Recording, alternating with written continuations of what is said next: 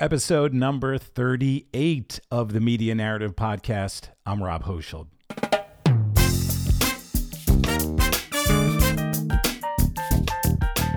I think that this idea of you know the podcast without you know you know let's talk you know let's let's be free let's let's communicate and not sell ads or sell ourselves. I mean I'm not here to sell myself. Charles Giuliano has done it all: journalist, music critic, artist, art historian and curator, photographer, online media publisher, and more. He even invented the term gonzo, later associated with Hunter S. Thompson. Giuliano also witnessed and reported on much of the tumult that erupted around Boston decades ago when counterculture movements that originated in San Francisco in the late 60s shaped life in the capital of Massachusetts.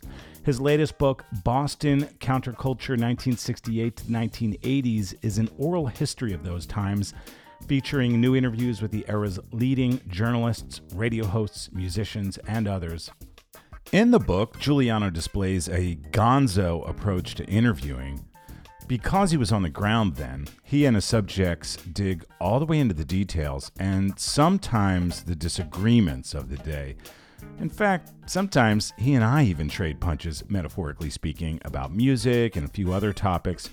But that's part of what made it so much fun to hang out with the guy. During our conversation, Charles Giuliano talked about the massive influence of the media people and musicians who held sway at the time. He talked about fights in the newsrooms and also about the day when some undercover lawman tried to trick him into committing an act of violence in the middle of a Vietnam protest. It was a really fascinating way to spend an hour. I think you'll agree. I wonder if we could start first by if you can just describe sort of what Boston felt like in 1968 in the late 60s. What was sort of the general vibe of the city, if you can if you can describe it that way? Well, for one thing, I'm a native Bostonian, so and I had uh, lived in New York for three years, and I came home in in the spring of 1968. And I started working for. I had been writing for the Underground Press, and I started writing for Avatar in, in the summer of '68. Um, you know, it's hard to imagine. You know, we're talking about these peak expo- experiences. 1968 in its entirety, mm. every day, every moment was a peak experience. I mean, I don't think there has been a year. There was not a year like it in the entire mm. 20th century. There was so much going on in terms of you know, a civil rights movement, uh, uh, uh, you know, the war in Vietnam, protests, you know, just the sense of agitation, and that um, I was at that point 28. I graduated from Brandeis, and there was a feeling, there was a radical feeling of the ultra left that we were really going to change the world, mm-hmm. and, and perhaps to some extent we did, and so. And then why Boston? Well, Boston you know, you know, part of the point of this book is that Boston is so underappreciated. You know, San Francisco gets credit for the Summer of Love, 1967. The San Francisco bands, uh, Fillmore, uh, Bill Graham. I mean, the music scene was amazing. Boston at that point was slow. You didn't have that. Mm-hmm. You know, there was that but that started to happen. Why is Boston so under recognized in comparison to the San Francisco or Greenwich Village, even be, for be, that matter? Because New York is four and a half hours away, hmm. and it's the it's the Yankees Red Sox thing. you know, I mean, and and why the hell did they trade Babe Ruth? you know, oh, it's the curse of the Bambino. That's yeah, there's, there's eh, eh, you know, essentially, and and Boston is a, a kind of self-effacing town. That's you know, there's no Broadway in Boston. I mean, Boston is a university town. It's a thoughtful community. I mean, and what made Boston unique with this, you know, counterculture phenomenon was that it had it no, you know, it's tenth in the nation in terms of population, but if you look at youth culture, it's not. Mm, it's like because number one, just it, I don't know if it's number one, but there's two hundred and fifty thousand college students in metropolitan Boston. Yeah. Then if you if you put the tip of the compass and draw a circle, you know, like 50 miles around, you've got UMass Amherst, you've got Worcester, you know, you've got Springfield. So you've got this huge student population that Mindich, when when he was building his empire, he That's had Stephen Mindich, Stephen Mindich, Boston uh, Phoenix eventually. Boston Phoenix, but he had he had the he had a Providence Phoenix, he had a Portland Phoenix, Mhm, Cambridge. he had the Cambridge. Well, it started with the Cambridge Phoenix, but but in other words, these entrepreneurs, like Ray Riepen, came to town. He founded the Boston Tea Party because he said, you know, there's all these bands. They have to play somewhere. yeah. And so he found this venue down the South End. He actually took it over from the Fort Hill community. They had it as the Cinematheque. And uh, so he founded the Rock Club. He made Steve Nelson the manager for the first year. Um, then he moved on and, and bought into the Cambridge Phoenix, became a ki- kind of partner and bought out somebody. And so he had a, he had a, a, a, a, a rock club and a, and a newspaper. And then he talked T. Mitchell Hastings into changing the format of WBCN from classical to all rock. And then at that point, Ray was very entrepreneurial, and he he realized that he wanted to have young DJs. So these guys came in from Tufts Radio and MIT Radio and uh, WHRB and so on and so forth. That they became the core of these new young DJs, and they let them go in terms mm-hmm. of you know they they weren't playing from top 40 playlists.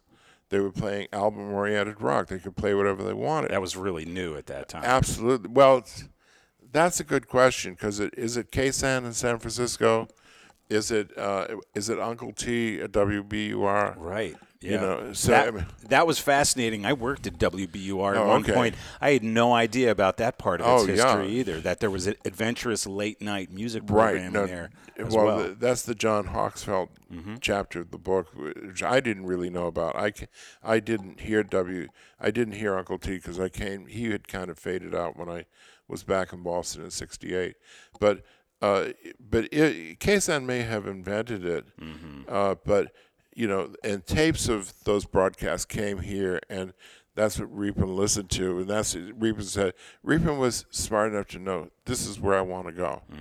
And so when album oriented rock came in, then all of a sudden the record companies have a way to break and promote acts that go beyond top 40. right. And so Boston becomes the breakout town for the British invasion. Where are they going to mm-hmm. play? So Led Zeppelin plays, you know, a three hour set at the Tea Party. Mm-hmm. They they had you know, they didn't have the, and they jammed. They just played over and over and over and over yeah, again. Yeah, it's pretty funny that all these British bands were playing at a place called the Boston Tea Party. That's the irony of that. But yeah, and and you know, you talk about the New York Boston rivalry. This was one thing. Uh, the Velvet Underground used to play the the in Boston all the time at the Tea Party all the Right. time. Uh, supposedly more than they played in New That's York. that's absolutely correct, and, and Steve Nelson would tell you chapter and verse about that. Yeah. That uh, that uh, the Tea Party became like the real home for the Velvet Underground. Mm-hmm. Um, I saw the Velvets in New York. They were the exploding, exploding plastic inevitable, Right. and at that point they were under the umbrella of uh, Andy Warhol, and they were playing at a club in St. Mark's Place called the Dom. Mm-hmm. And uh, you know they were touring and they were doing gigs, but they kind of found a niche in Boston. Mm-hmm. And then when Steve started uh, the the uh, Woodrose Ballroom in Worcester or environment of Worcester, they played there a lot. Mm. So yeah, they did break out here. So to talk about the alternative media Sure. uh, of Boston, you worked at Avatar, you worked at several publications. Right. I wonder if you could just walk us through your path through the alternative media landscape and what the role was of the alternative media at that time. What did they do? What did they cover? How did they influence? Well, um, that's a that's a big one. and It's hard Yeah. to break it down Okay. into you know like bite-sized pieces. but again, one of one of the things about being an autodidact is that that period lent itself to it. You know, in the sense that you know a young person could at that time say, "I'm going to start a rock and roll band. I'm going to start a newspaper. I'm going to make a movie.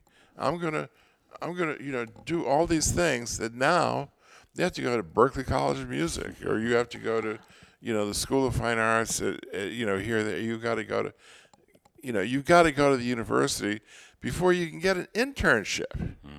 Whereas in those days, you you walked into the office and okay, you do that. You know, Yeah. you know, go over there and you know, or you know, we're putting out an edition. Go out and write me a story. You know, so in that sense, I I was able to come into that situation uh, with some skills, enough to talk my way into the newsroom, and just just through the process of attrition and you know the the loudest voice in the room, you become the editor.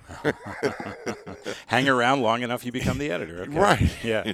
and which which meant you know essentially getting into brawls and shouting matches and fist fights and you know uh, holding down your turf. Really, you would get into actual brawls in the Oh, yeah. Oh, over yeah. o- over what? Well, for example, when uh, Fort Hill, you know, kind of pulled out of the Avatar, Right. Because Mel Lyman was, you know, onto another astral plane, Mm-hmm. and so he kind of abandoned it. It's a long story about how it started, which is very complicated. So, you know, essentially, you know, there was there was a place, and uh, there was a vacuum, and I stepped in, and uh, you know, there was no editor, and there was no, but I coordinated an issue you know, and pulled these elements together, and there were fistfights over, you know, I want my story and, and this and that, and real struggles, you know, like am- amazing warfare. You know, I mean, it was like to go in and to go to the office was combat, Wow. And um, so finally uh, we pulled together this issue, and you know, uh, um, uh, you know, the idea was that it was not going to be Avatar uh, even though it was the office. I mean, it was Avatar, but it wasn't going to officially be Avatar. And uh, so I designed a cover that was an I Ching uh, that we all threw together, you know, communally, whatever. And then this wonderful architect designed a center centerpiece with all of our hands together, and you know, like prints of our hands and beautiful text. It it was an exquisite issue. It was, I would say, it was probably the most aesthetically beautiful, hmm. innovative, and spiritual issue ever published in the underground press. Hmm. Ever. Hmm. I'm talking San Francisco Oracle and all of them.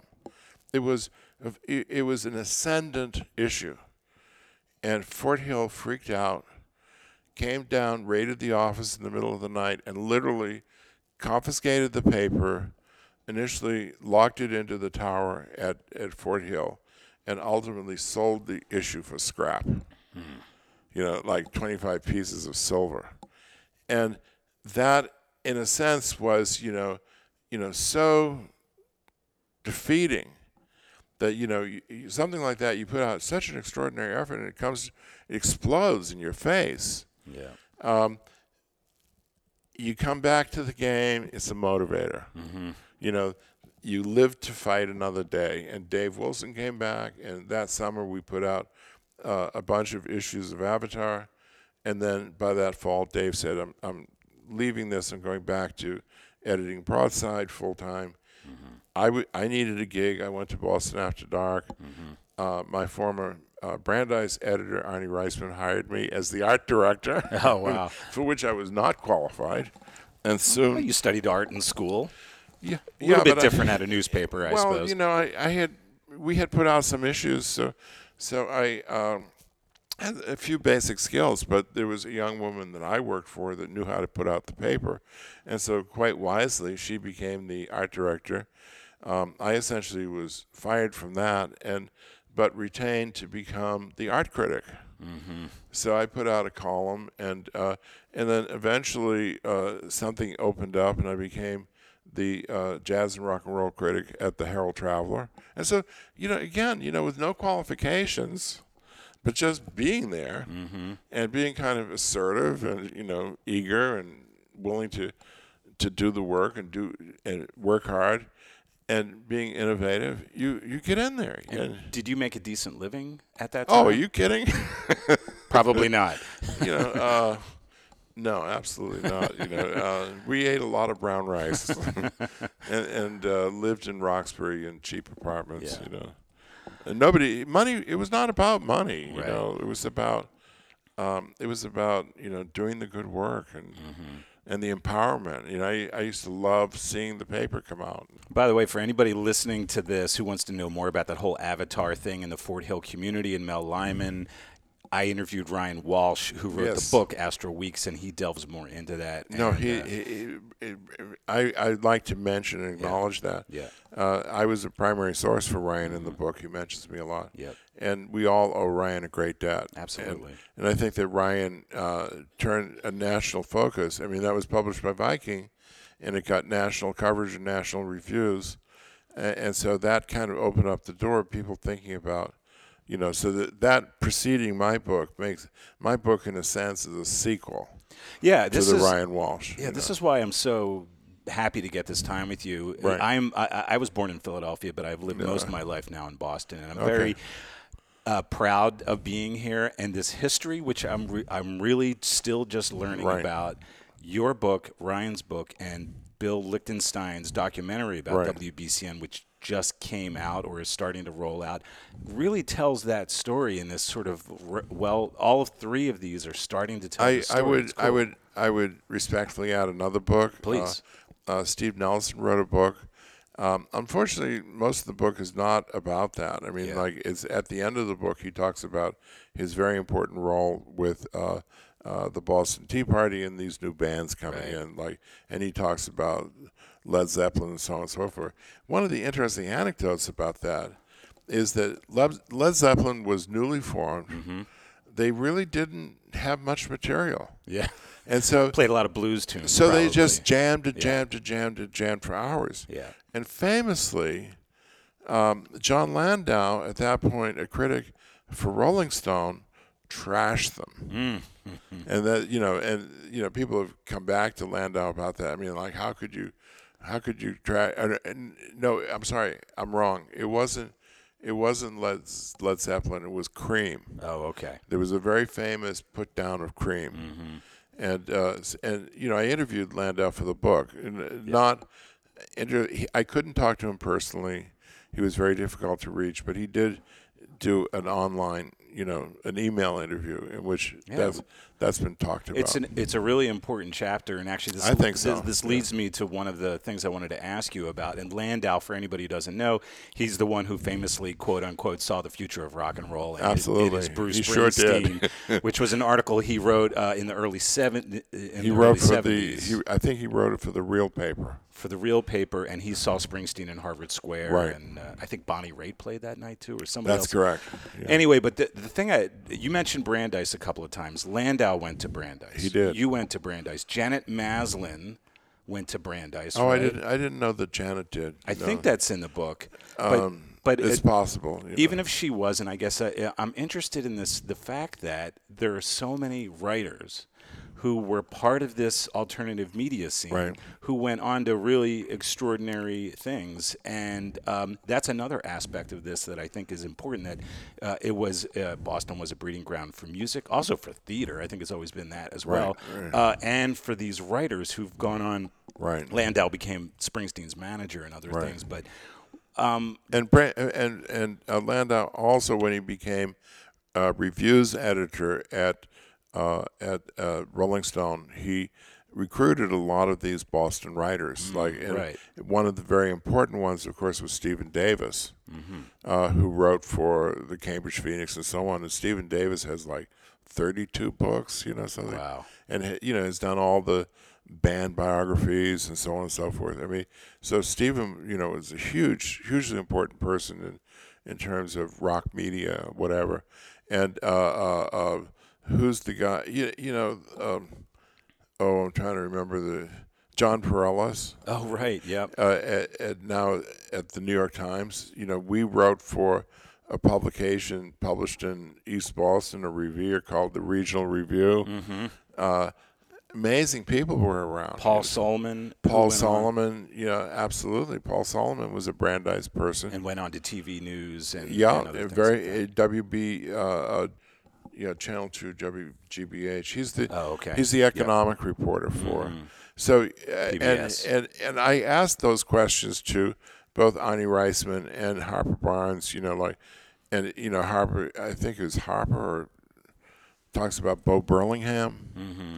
You know, so so that yeah, there were major, major, major writers that got their chops here. So what was it that made it a great breeding ground for these writers? I mean, there wasn't it wasn't that there was more going on in Boston than say New York or San Francisco necessarily, but there was many publications. Or why, why do you think it was such a great breeding ground? Well, I think you can you can write out New York, you know, with one stroke of the pen. You know, New York was the Village Voice, yeah, which by that point had you know become, you know, institutional, and then there was uh, uh, something called the East Village Other under Walter Bowart, and that kind of faded and disappeared. Uh, and uh, the Bob Fass on, you know, there was there was stuff, but but the orientation of New York was big and commercial. Like when I lived there, I remember seeing uh, the Rascals at Trudy Heller. You Oh, know, wow. you know, there, there- there wasn't kind of, it, you know, yeah, there was the Greenwich Village folk scene, and and Dylan talks about that in his book, and Mm-hmm. but you know.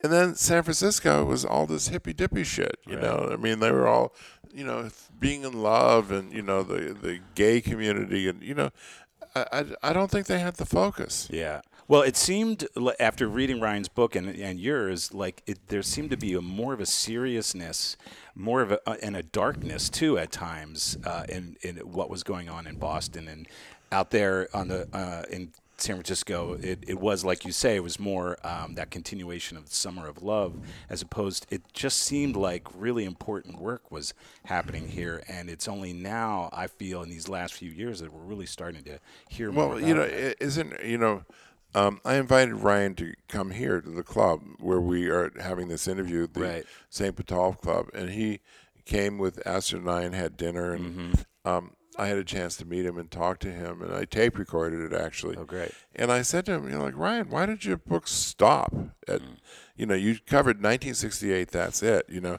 I mean, there was a lot of stuff that happened after that that you don't even get into.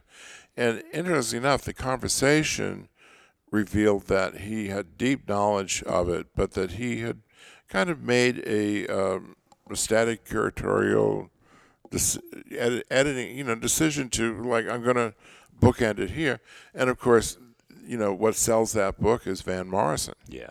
You know, so so he had a great hook. You know, Yeah. yep. but I mean, I you know I say to I say to Ryan, you know, when are we going to get the next book? And you know, and he you know he's kind of a little vague about it. Right. I, I don't necessarily think that he would do another Boston-based book, Mm-hmm. you know, or do a chapter two of of Astral Weeks. I don't think so. Well, and to go to what you just brought up, what happened after 1968, I, I did want to ask you about that. Your book covers ni- goes from 1968 to the 80s. So how did things evolve throughout the 70s, and then come to what s- sounds to me from reading your book like s- things sort of petered out as far as this counterculture movement in Boston? And Uh, that's a sad story. And uh, actually, you know, read the Charles Laquidara chapter in, in terms of what happened at WBCN. Um, WBCN went from being outrageous to, you know, they, they went through a, a, uh management change. I mean, Hastings sold it, and new management came in. There was the famous WBCN strike, which, you know, I cover in the book, and it's actually the cover of the book mm-hmm. um, oh, right. and things kind of like it got too big and there was too much money involved and it became too commercial mm-hmm. and you know WBCN is is broadcasting the Patriots games on Sunday you know and Howard Stern comes in and bumps out Charles Laquidara Yeah. you know so I mean that's kind of the handwriting on the wall Right. and uh, now, you know, when Astrid and I come to Boston, we don't recognize this place anymore. I mean, it's just, you know, so much construction. I mean, the South End is now all high rise and condo. And it's not the same city. It's like Brandeis, which was, when I went there, was one of the most radical institutions in America, is now the Jewish Tufts. you know, it's, I don't think, as a university, I don't think its intellectual status is any greater than Tufts or you know uh, Middlebury or, or any other good you know bourgeois middle class institution. You know, and you know where you know like uh, when I was at Brandeis, it was outrageously radical. I mean, like Uh, uh, Abbie Hoffman was a senior when I was a freshman. Uh, Angela Davis, I used to know from the snack bar. Mm-hmm. You know, she went we, to Brandeis. Yeah, too. she yeah. did. She was a disciple of Herbert Marcuse, and but Angela was this poor girl from Atlanta, mm-hmm. and you would see her, you know, and, and hang out and talk and have coffee, and and my my lab partner blew up a bank. Yikes! Okay, I, I, I flunked part of a lab assignment, perhaps. I flunked freshman chemistry, and my you know I'm reading the New York Times, and it says you know bank blown up by weather people, and it gave her name, and I said, "Oh my God!" you know, mm-hmm. my la- you know, so that was the environment. So, do you see any people? Community organizations picking up this mantle of counterculture alternative press trying to sort of push things in in a in a positive direction. I mean, we're living in a moment right now where it where there's a lot of chaos and disquiet in this right. country and in the world. You mentioned the, that every day was a peak experience, not all good in 1968. Right. Some people think today is like that, but from what you say, I think it w- it sounds like it was more chaotic back in '68. Um, so, I mean, I'm actually kind of curious. Yeah, actually, what do you think about that? Um, I had the good fortune of being interviewed for uh, by WBUR, mm-hmm. uh, the what do they call that? The Artery. Mm-hmm. Right. Um, this young woman talked to me at great length, Olivia Deng. Mm-hmm. Um, you know, she was clearly you know young, smart. She had done her homework, mm-hmm. and uh, she really asked good questions. You know, she was you know a rising young journalist. And she asked me this very question, and I said to Olivia, "It's your turn. you know, the torch now passes to you. Yeah. You know, we've done our job. We're just a bunch of old guys. You know, but that this is the huge message, and hopefully, it would be wonderful if this book would be a resource to young readers. You know that you know young people getting into the media. You know, trying to do some of the things that we've done. You know, like in jazz, rock and roll, and media and film and you know, reporting and journalism would read this book and say, well, these were the founding fathers. This is this is this book is the Hamilton musical of alternative culture. You know, I mean, soon to be a major motion picture. Ooh, there's a mu- an idea for a musical right there. Right? Okay, yeah. Maybe it could be you know an Avatar battle in the, in the newsroom and people mm-hmm. fighting each other. And you know, I mean, I hold my breath and just look to these young people and just hope upon hope upon hope. But the trouble is, they've they've got too many bills. Mm-hmm. You know, yeah. they get out of school. I mean, you know, what was college tuition back then? It was like five thousand, six thousand a year or something, with room and board. I mean, you could go to a state college for a few hundred dollars. Mm-hmm. You know, even state colleges are now thousand. I mean, what is a year of Berklee? Oh, it's it's around seventy. That's ridiculous. Yeah. yeah. You you're you're spending seventy thousand dollars a year hoping to become a musician? Right. Are you out of your mind? I I, I can't disagree with you. You know, yeah. I mean that's insanity. I know. So how does somebody come out of you know that situation owing hundreds of thousands of dollars of debt and now going into the arts from from RISD, from you know from from uh, uh, Berklee, and hoping to have a life and career in the arts. The only way they can is to go right for the jugular of the most commercial thing that they could possibly right. do, which is why I think the music sucks. Yeah. I have no interest in contemporary music. You know, uh, you know, I don't bother to watch the Grammys. I could give a fuck about it. You know yeah. what I mean? I don't care. Yeah. You know, the, the, music is like, and these people are so big and such huge stars, and they mean nothing. Yeah. You know, a, a, a couple quick things. The the it, I, I, agree with what you're saying about the money in higher education, and it needs to be fixed. Schools try to do something about it and ameliorate costs, but it, it it's you're right. You, you many people come out of school. It's hard to believe you can have an arts career starting with a couple hundred thousand dollars in loans you have to pay off. I will disagree about music with you. Okay. I, I think you're right about what the industry pushes. Right. I'm not into that either, but I do think that there are still a lot of great musicians. I work at a radio station, WUMB. I have a music show. Okay. I still think there's people making good music, interesting music, but the stuff uh, that the music that makes money um, it's not that interesting. Okay, anymore, what's you know? what's coming out of Boston today on a on a level with J. Geils, Cars, uh, uh, Boston, uh, Aerosmith? I mean, is there anything coming out of Boston at this point on that level? Uh, well, not bands that. But they're, that have a national exposure. Ryan Walsh's band's pretty good. Hallelujah, the Hills. They don't, they, they- they don't quite have, uh, j- uh, you know, sort of national exposure yet. Right. But no, I hear what you're saying. I mean, is there a network? I mean, can you, as I did back in the day, go out and see contemporary music or national touring acts five nights, six nights a week in clubs, concerts? You know, is Yeah. does that exist? you're hitting on another problem that there aren't really as many places uh, for those kinds of bands to play right, Right, now. right. There are some, but I there's no place like the Boston Tea Party. I don't Where's the Rat? Yeah, well, the rat's gone. is there another rat? Uh, there are some pretty decent s- clubs in Boston. Is there spit? like Is there the Tea Party? Is No. there is there the Crosstown? You know, whatever it was. You know, is there the Golden Vanity? Is there the Turk's Head? I mean, you know, you could go on and on and on. Well, the is, thing- is there a Club Forty Seven? Is there a Club Passim? well, it is still here. I don't know if you if you consider it the same as it was back then. We're what, not Club Passim? Well, Passim is still in Harvard Square, Right. you know, but you're not getting, uh, you know, Dylan's not playing there, but of course Dylan's not the Dylan that he was when he was playing there. It's a whole, he's a whole different can of worms. In my mind, there are there are small clubs in town where bands can play. There's a lot of great local musicians in this Okay. town. Um, where you can go and have a beer and hear incredible musicians like Duke Levine and Tim Gearan and Dennis Brennan and all these people. People But- I don't know, but I'm glad. people you don't know, names, but yeah. but I'm still I'm passionate about well, the I'm, I'm Boston glad to hear scene. that. I'm I'm excited to hear that. But I don't know that it's it's a feeding, it's a breeding ground for Led Zeppelin and the Velvet Underground. But you know, like to, to flip your question, Yeah. we now we now live in the Berkshires. Okay. And Western Mass, beautiful Western Mass, and one of the greatest losses of our life is the is that that is no longer available to us. You know, there is no music scene. Period. in Western Mass. Correct.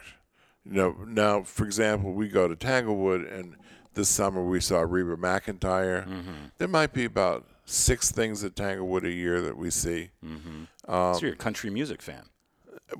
I wasn't until the Ken Burns. Oh yeah, I think we we Yeah. we watched the Ken Burns. We were yeah, astonished. it was pretty educational. Yeah. Oh, not not just educational. I mean, yeah. to, to come to really feel for, Yeah. you know, this is something I I had never really, you know, I knew of some of these musicians, but I never really listened to them. And now I really want to go back and and know George Jones. Mm-hmm. And and That's an uh, amazing uh, story, you, yeah. you know, I mean, George. I mean, I knew of George Jones.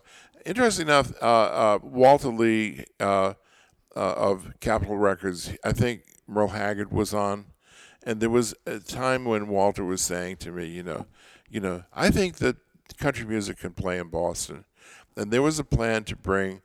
Uh, uh, Merle Haggard and Waylon Jennings into Symphony Hall or something like that, and and he was convinced that it would sell and that there would be people that would actually show up and listen to it, and it never happened. You know, so so uh, Boston had a country station or whatever, but country was never part of the mix. And uh, John Lincoln Wright and the Sour Mash Boys, and there were, you know, the Charles River Valley Boys. There were a few, you know, bluegrass. I think was always around. Yep. Um, that was part of the mix. Uh, Bill Monroe, you know, that kind of thing. Um, you know, part an aspect of the folk scene, a spin-off of the folk scene. Sure. But um, you know, uh, I think we all have to rethink all the time. You know, like that. Uh, you know, we we sat there on the couch, riveted by Yeah. that series. What I loved about it was that it, it really reminded us that what's important is the song. You know, that it's really about writing a great song and say what you want about some country artist, but that was really to me what so much of that was about, what But- goes into a great song. But I, I want to slip in with a negative here, which is that, you know, considering that I know little or nothing about country music, um, I thought it was credible, wonderful, insightful. You know, I was deeply moved by it. I know a lot about jazz. I thought the Ken Burns series sucked. okay. You know, I thought it was really a travesty mm-hmm. in the sense that one of the things they did was reverse racism. They wrote the white musician out of it. Mm-hmm. Where the where the hell was Bill Evans? Mm-hmm. You know, where was Gerry Mulligan? Where where were where was Stan Getz? You know, you know, you had talking heads like Wynton Marsalis and Stanley Crouch, and they were, you know, clearly biased to that. You know, uh, jazz is black music. There's no denying. You know, there's no denial. But from the very, very earliest days, I mean, like I happen to be a fan of the original Dixieland Jazz Band. Mm-hmm. I thought they put out some like stable, stable yard blues. You know, they were a very, very credible organization. Now, their claim that they're the first jazz, of course, is historically false and represent, reprehensible and perhaps even racist. But fr- there was Jack Teagarden, there was uh, Bix Beiderbecke. There were always white players, you know, Pee Wee Russell, you know, uh, uh, Eddie Condon. There were always those guys Yeah. around. You know, can you really dismiss Glenn Miller? Can you really dismiss Benny Goodman? Can you really dismiss Stan Kenton? Yeah. You know, I mean, Yep. uh, you know, so I thought, you know, as a as somebody who knows something about the music, I thought that was a, that was a disservice. you know. Yeah, yeah, I definitely hear you there. I think uh, I think it did seem like it was a conscious decision in, in the jazz series to leave some of those folks out uh, or to give them less attention. I also understand how difficult it is to cover 100 years of, of history and do it in 16 hours or whatever it Right, was. right. Um, so there's so much we can talk about, but I, I, I am gonna. I, I'm gonna try to steer this to a conclusion. Maybe we can Why? Keep it running. This is great. it's true. It's Let's like- just keep going. We're not you on the air or anything. There's Yeah, no commercial break we have to go to. Right. Um, you know, you talked about the climate in Which late- is why I'm liking Sirius now. Oh, right. Mm-hmm. Sirius is reintroducing me to music because I, I don't like radio. You know, I don't like I don't like a DJ that's foisting their personality on me. I don't like listening to the idiotic ads, and so I'm enjoying Sirius now that is reintroducing me to. You know, they have really great DJs, Mm-hmm. and the guy that does. I mean, they have different people we listen to in their jazz channel.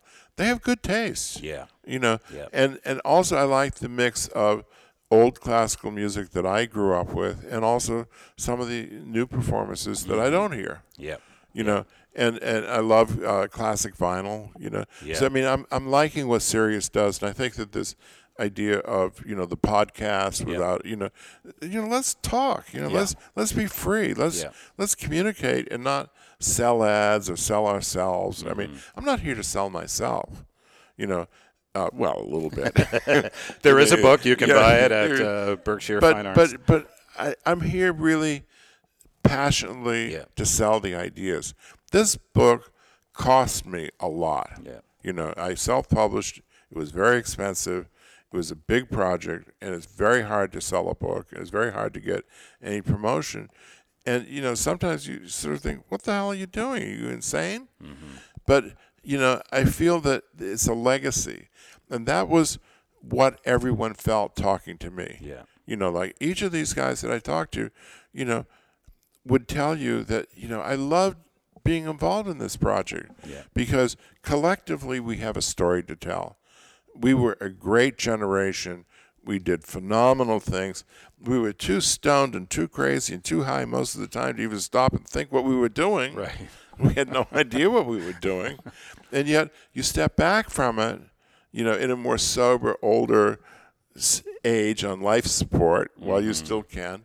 And you, you look back at it and you say, that was a huge chapter in American culture. Absolutely. And that Boston was absolutely the epicenter of it. Mm-hmm. There's no, and it's time that the world recognized that Boston, you know, interesting enough, when, when uh, Brian, the publicist, was trying to promote people on the, he sent out to a lot of national, Brian Coleman, who's Brian also been on this podcast. Yeah. Right. And and he he shared with me a response from some national individual, and uh, commented that he wasn't interested because it's too the book is too Boston centric. And I thought about that, and I said, you know, what a stupid thing to say Yeah. because in fact yeah this book is about boston in the same sense that Ryan's book, uh, you know, Astral Weeks, is about Boston, about a moment when um, uh, Van Morrison was here for a little period of time, and that's the hook for the book. But that things of global importance were happening here Yeah. in Copley Square, Mm-hmm. you know, and that uh, after all, the shot heard round the world was not far from here. It was Lexington Bridge, Mm-hmm. Right. you know, so that Boston has always been the center of an American revolution, and I think that Bill Coleman's film got it absolutely right. You know, I wish that his the time frame of his film, I wish went more into like the BCN strike and so on. I think it's cut off a little bit too early. Bill. Lichtenstein's Bill film. Lichtenstein, right? Yeah. But I think that Bill Lichtenstein's film does a service, and I think he's absolutely right mm-hmm. that the torch for the counterculture passed from San Francisco in '67 to Boston in '68, mm-hmm. and that's a huge story, Yeah. and that's really important. Yes. And that's what the book that you can get at Amazon.com Not that you're selling it. Yeah. is really important. I agree. I think it's really important to read this book. Uh, Did you like the book? I did. I did. And like I said, I Was, mean, is that a real emotion? Are you faking it? here. Okay, here's the truth. Uh, here- uh, uh, Brian Coleman gave me the book like three days ago, Oh, 4 days kidding. ago. So I, I and I have a, I have a busy life. Right. I, I I read it more quickly than Right. I, than I would have liked to. But Sure. no, this is the stuff.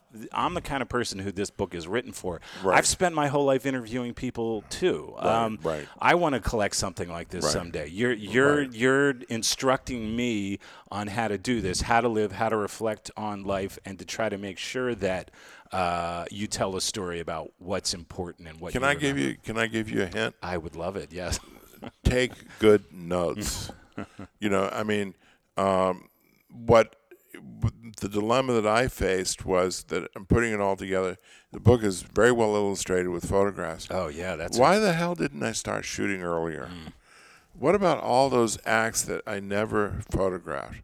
What about all those, you know, uh, uh, tapes that I made that I can't find? You know, I think I think that you know I, I would hope that you would do that. Yeah. And that you know now that I'm at the legacy point in my life, you know what what is becoming huge for me and people I talk to is what becomes of our archives. yeah. And so I've fortunately had a great conversation with an archivist by the name of Robert Cox at UMass Amherst, who who now represents something like 80 photographers. He he did the Bill Lichtenstein archival work, and so all that Bill Lichtenstein WBCN archive is going to UMass. And you know there needs to be a place, that, and and uh, Cox is willing to take my entire archive, you know, which is film, slides, negatives, you know, all prints, whatever. And the idea is to have this someplace that it's available in perpetuity to to new new generations are going to come along and wonder, you know, Boston, wow, you know, look at look at all those bands, mm-hmm. look at look at all those people that came out of there, and and when that starts to happen, this book, Counterculture from 1968 to 1980s, will be a primary resource, and that's why it's important that this book also includes a bibliography. Mm-hmm. You know, to read. You know, I want you to go from this book to find the others. Right. You know that there's now hopefully a growing list of, of books and media and things, projects coming out that will have you turn more and more and more attention to Yeah, the- what went on here. The back of this book has a has about I don't know 30, 30 Yeah, something like that. 30 books or so listed that that uh, were important in the making of it. Y- You know, and one thing that would be cool if you do another edition of this someday Okay. is an index. Uh, that came up. It's, it's, It's a lot of work. It's a lot of expense. Yeah, maybe you could hire me to, to do your index for you. That would get me to read it really What would you another time. charge? Well, let's talk about that off air. Um, but uh, you know, it, it's if a, you come cheap, it's worth talking all right. You know, yeah. Well, we, maybe we can figure something out. Um, I, th- I bring it up really because there are so many people, facts, many- figures, right. moments. Like there's the, the Harvard Square riots, which Right. I knew nothing about, Right. and I bet there's a lot more written about it somewhere. But you There- described no, as the, the point is that there isn't. is that right? There isn't. So why don't you quickly tell that yeah, story? I, a I, bit? okay. Um, this is a funny anecdote. Yeah. You know, when I went when I was writing for the Herald, um, I could get a police press pass, which was something you clipped onto your your thing so that you know it was for reporters if they were covering a crime scene or a fire or whatever, the police would you know give them access to do their reporting, and so you know I I asked if I could get one, you know, because I was covering you know big events at you know uh, the Boston Garden or here or there, so but I showed up in a riot in Harvard Square with my little press thingy. You know, What so- year was this? Oh, it would have been '69, something Okay. like that. Yeah. And uh, you know, it was shit was going down, and I'm in Harvard Square, and I'm thinking, well, if it gets really bad and the cops start charging, you know, I'll just pull out my press, press, and and the storm will pass me by. And so there I was in Harvard Square, and uh, the police started marching into the square, and they were in riot gear with shields and batons, and- and they started advancing in down uh, down uh, um, Harvard Avenue. What is it? Uh, can I ask you what what, was uh, really was- the subject of the was protest? anti-war. You Okay, know, I mean, you Vietnam. know, Vietnam anti-war. Yep.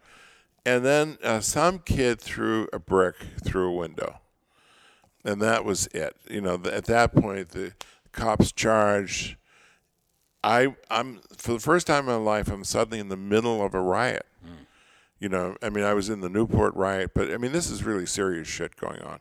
You know, with cops and tear gas and you know riot gear, and, and they're charging, and and you know you you get caught up in a crowd. You can't swerve left or right. You know, you'll be tra- stampeded, and I veered off to the left, and you know around. Uh, you know, we're going toward the Harvard Bridge, and I went down a side street. I just managed to get out, and I went through back courtyards and so on. So I ended up at the other end of Harvard Square, Okay. and I'm I'm standing there watching buses full of police going by, and there are these three guys standing there, uh, you know, uh, looking at this, and you know they, you know, I can't remember. They didn't look like hippies. They looked like straight guys. But one was wearing a long coat, like a trench coat. He pulls out a Molotov cocktail and says, "Hey man, you want one? You know, we're gonna off the pigs." And at that point, a bus is going by, loaded with police in a school bus, and the guy is handing me a Molotov cocktail. And you know, I'm a rock and roll reporter. You know, you know Which is for anybody who doesn't know, that's basically like a hand grenade sort of. It's, uh, it's, it's a Little- Molotov cocktail is any bottle filled with gasoline and a, a rag, and you light it, and if you if you if it hits the bus, it explodes, and you can take out a tank, yeah. and that's what it was, you know, called the Molotov cocktail. So they hand it to you, or No. they try to hand it to you. and I I just said, uh, no man, I'm I'm cool, you know. yeah. it later occurred to me that if I had taken that, those guys are undercover. They were FBI, who knows what. The minute I grabbed that thing, I, my fingerprints would be on that Molotov cocktail. I'd be spending the rest of my life in jail as a terrorist. Hmm. You know, so that is my take on it. Yeah, and, and actually, in reading that anecdote in the book, you described the scene later on. It might have been like o- over in Boston at that point, with the running of the bulls Right, over yeah. by like Boylston Street or something Right, like that. yeah. So like everybody was just in a mad sprint away right, from. right. So it was it was a scary time, you Yeah, know. yeah. Unfortunately, you know, and I went home that night and, and I read the paper next day, and I wanted to know if, you know, those bombs had been thrown, Mm. and there was no reporting of it. Oh, that's good. So so clearly it was just you know an undercover scam to So sleazy. nab up somebody, you know, and implicate them and ruin their life. So uh, I I want to ask. That's tough. you Yeah. I, I, well, it's a it's a brutal technique, and you know it, it's it, it's evolved. But you know, even like working in the underground press at that time, you didn't know who was Yeah. Mm-hmm. infiltrating into you. You know, I mean, there there's no doubt about it that there were, you know, people that were showing up and hey, man, you know, like, you know, can I help or you know, you don't know who they are. Wasn't Nixon keeping a list of some Oh, of you guys at that time? Oh, as a matter of fact, Arnie Reisman, uh, through Freedom of Information Act, got his file, Oh yeah. and uh, he talks about it, and and that the file contained an annotated copy of the Phoenix, Oh wow. With- oh, that's a helpful. That could be kind of useful. Uh, uh, and it was initial J E H. oh my God, J. so- Edgar Hoover. So, so yeah, I mean, they were, you, you know, I mean, I've never gone through official secrets, but it's likely that my name is there somewhere. I mean, I'd like to think it is. You Yeah, know? yeah. I'd be flattered to think it is. So now I am going to try to draw this to a conclusion. Okay, good Much as. I don't want Good to. luck. Give it a try. I'll, I'm going to do that. And you, you mentioned your artwork. We haven't even talked about that at all. Right. Uh, so That's I, okay. I just want to. I just want to, uh, and we or nor the website Right. uh, and publication that you and your co-conspirator, wife and partner over here, Astrid. Astrid, Astrid um, Berkshire Fine Arts. Is it dot com? Yes. Um, and you know, you mentioned the fact that it's much harder to do this sort of. Uh, you, you described the newsroom of the '60s when, Right. hey, you do this, you do that, and, Right, and you. right, it- right. Now you, the two of you, and others are, are doing this grassroots Right. publication. And I was the person I keep thinking about while we're talking is Chris Faraone, who's the editor of Dig Boston. Are you familiar with that? I hear the name. So they're doing really good and important alternative press Yeah, I work hear these that, days. yeah. But um, but the internet has given us, in a, in a way, it, it, it's reopened some of these possibilities, and you're you yourself have created an example of it. So how do you uh, make that engine go? You're publishing all the time on that website. Have you ever have you looked at I've it? been looking at it. Been, uh, you know, you're covering theater and and Right. and and music. A lot of music stuff on there. Right. Uh, you wrote about uh, Ric Ocasek. You wrote something about Ric Ocasek Right, after he died recently yeah. of the cars. So I'm glad you saw that. you know. well, I mean, I like to prepare for an interview. No, but I'm glad have- somebody is looking at it. You know? well, so that's what I was. Well, you, you Yeah. there, um, I read something where you said uh, where you were getting quite a lot of views on that website. Um, it varies. Uh, you know, everything changes. I mean, i even even even the internet is not what it was even five years ago. Yeah. I mean, like, uh, it's insane. You know, in terms of if you're trying to keep up with the curve, uh, uh, you know, Facebook is obsolete. Right. You know, face. I mean, I think Facebook Yeah. at this point sucks. Yeah. You know, like I have supposedly 4,000 members or whatever.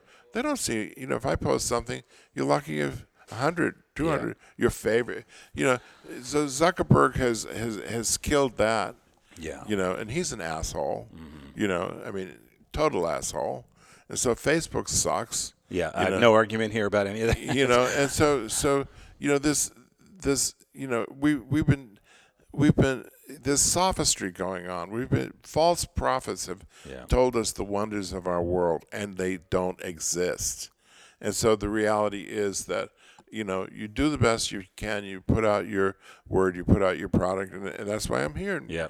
you know with Yep. a, a little podcast with a few hundred Yep. loyal fans it's enough Yeah. you know, if somebody out there is touched by what we had to say today, Yeah. that's enough. Yeah. Exactly. I agree. You know, I agree. Uh, similarly, if we put out something and uh, uh, somebody remembers Ric Ocasek or whatever, and sees that piece and uh, gets some insight to that moment, it's not about the numbers. Right. You know, uh, I mean, and then the numbers, you know, national media, whatever.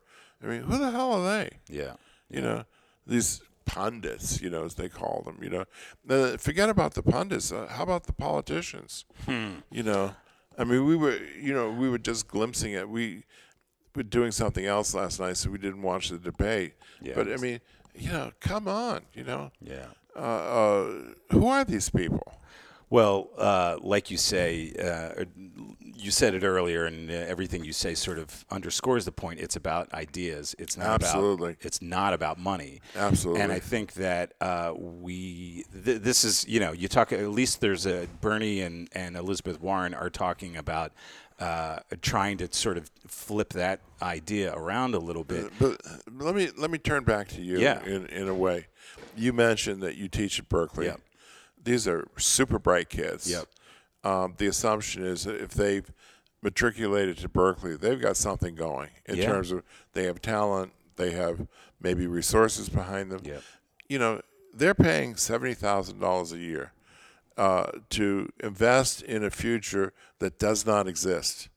You know, like if a hundred kids come out of Berklee, one will make it at odds. You know, and I'm just pulling a number. What or two? Yes, it's true. Yeah. Are you I, gonna- I, am gonna. No, I'll, I'll push back on that a little Okay, bit. all I can wait until you finish what you're Okay, saying. my question to you is: You deal with these young people every day. Yeah. What are they? What are they conveying to you? What is their hope and dream? What are they? Yeah. What do they? Re, do they know the odds? Are they? Are they realistic about it? I mean, are, are the, do they have that sense of drive and commitment to push through and make it happen? Well, this kind of goes back to what we were talking about before, in a sense that I don't think it's just about being Led Zeppelin or or a huge national act. I think it's uh, you know part of what the flatter world has provided to us in the internet is opportunities for people to make a living, if not lucrative, like uh, Reba McEntire or Robert Plant, still like a decent living. Now, um, so I think that there are opportunities to do moderately well. So in the one out of 100 or two out of 100, what Berklee is doing, and I used to be director of communications. My whole job was to advertise the school, and now I'm faculty. So I feel very Right. different about it when I talk about it. But the, um, you know, you can study music therapy, you can study music education, you can study music production. So it's not that everybody comes in thinking that the only path is to be a rock star, to Right. be a Reba McEntire or or uh, Norah Jones or whoever. Um, Snora Jones. uh, okay, fair enough. uh, I like some of her stuff, but um, Really? yeah, Why? sure. Why? Because I think it's. Why? I think it's. I, Why? Uh, Why? some of it's not that bad, Charles. Some of it's not that good. Fair enough. Okay. I agree. And- some of the Led Zeppelin isn't that good as well. A you lot of Led Zeppelin yeah. is not that good. Okay, there you go. So nobody's That's perfect why I'm every a time. critic. Yeah. uh, so you know, Her father was pretty good. Ravi Shankar. Yeah, he was okay. Yeah, he was pretty good. He had he Right. had some good moments. He had some chops.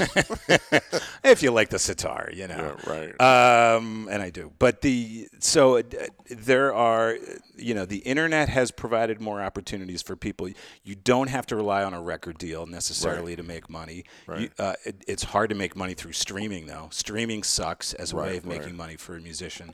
right. Um, do I feel a little bad, weird, awkward, guilty when I'm a part of a music transaction that it costs two hundred and fifty to three hundred thousand dollars? Yeah, it's it's a very weird feeling. And when I'm in the classroom, I try to talk about who uh, you know. It's not just about being a pop star. That's why I teach writing, and this is a skill that could be very useful to you. I mean, uh, writing, down the road. writing, not writing sentences and not, paragraphs. not not music writing. No, I don't teach writing music. I teach writing essays. Oh, okay. So um, you know, so we're trying to give a, a well-rounded education, and and I talk about the fact that there are opportunities to make money. Uh, There are people in my class right now who are really good writers, and I, and I told them this week. I said you could actually publish and make money as a writer. You might not get rich Right. doing that. I talked to them about podcasting. You're, they're learning how to produce audio. There's opportunities to do more of that. So the number I think is higher than one or two out of a hundred. It may not be 50 out of a hundred Right. who are going to make a decent living. Um, and the other thing that that I think we talk about at Berklee, and that I think more young people have as an opportunity is entrepreneurship. Mm-hmm. They can do things on their own. It's a hard way to go, but I think there are more people who come out of college and try to do their own Right, thing. right. And if you do a lot of different things, like a Charles Giuliano, uh, you might be able to put together Right. uh, a, a living. So I feel conflicted about it, to I, be I, honest I, with would, you. I would amend that to Yeah. say if you're a Charles Giuliano doing a lot of things, yeah, you might make a living. I would amend that to say you might have a life yeah, because that's really what it is. Yeah. It's about Astrid and I. We we're not rich, you Yeah. know, but we have a life. We have a life in the arts. A life And- in the arts, yeah. Astrid, You could talk to her for an hour or two about her life in the arts. So we have a life in the arts, and that's number one for us. And and we're lucky, you know. We we have the resources. Mean, we come here and enjoy it. And um, I'm talking about the St. Botolph Club, Yeah. which we've you know had access to, and so it gives us you know an affordable Yeah. pied a terre in town, uh, and you know we've traveled. We've we've been all over the world, and we've we've been to China. We've been to Europe, interesting places. You know, so so we've had a life, and that's you know have we haven't had any money. Mm-hmm. You know, I mean, this book is costing me thousands of dollars. I won't. I when all is said and done, you know, I'm working to pay the publicist. Yeah. you know, uh, uh, working to pay the designer. And and good people, and I'm glad to have them. You know, but as far as like the motive was not to make money, the motive was to that you know it's a way of saying my life was important, the lives of these people that I'm interacting with were important, the things that we did were important, that they deserve to survive us and that this effort will be out there. You know, it, it's in the Library of Congress. I was thrilled yesterday that PU took a book. Um, I'm hoping that you'll take a book for Berklee. Absolutely. It should be in colleges. Yep. You know, it should be where some kid rumbling around the library stumbles into this and, picks it up and starts to read and says, wow, those guys, those old dudes were pretty good. That's right. So, listen, uh, thank you for Well, thank the work, uh, the book, your time today. Uh, I know we could talk more, and maybe we'll get a chance to do it down the road. I really appreciate it. Well, I just want to say one thing for you, Yeah. about you that um, I'm thrilled to have this opportunity. And, and again, it's not about the numbers and it's not about the size, and it's about having an interesting conversation. And you, and this was a superb interview from my point of view. Oh, thank you, Charles. You know, I mean, I'm talking from my end. I got to get my stuff out, but you're you're a terrific interviewer. You know, in the sense of everything that you would want from an interviewer.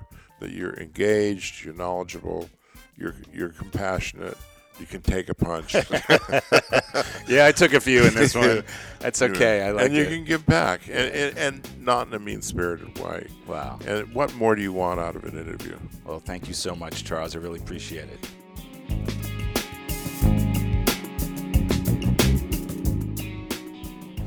Learn more about Charles Giuliano and his work at berkshirefinearts.com. And I want to give thanks to Brian Coleman and correct a misstatement I made in this episode. Brian is an excellent author, oral historian, archivist, and publicist. He's featured, in fact, in episode 30 of this podcast. Brian connected me with Charles Giuliano, and he got the book to me well in advance of the interview. During the interview with Charles, I said it was three to four days, but that was not true. That's just when I got my damn hands on it and started reading it. Sorry about that, Brian. And now, my pick of the week. In the wake of the PBS country music series that Charles and I discussed, I came across a podcast called The Opus, focusing on the making and impact of the Willie Nelson album Red Headed Stranger. It's a show made by people from the Chicago based online magazine Consequence of Sound and by the people at Sony. Each season is three to four episodes long, focusing on classic albums such as ones made by Jimi Hendrix, Electric Ladyland, and Bob Dylan, Blood on the Tracks. I've only listened to the Willie Nelson season, but I like it because it goes deeply into the themes of the album.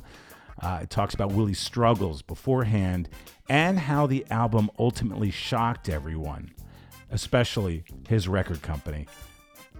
Even if you don't care for country, it is worth checking out season three of The Opus. That's it for this week. Thanks for listening. I'm Rob Hochschild.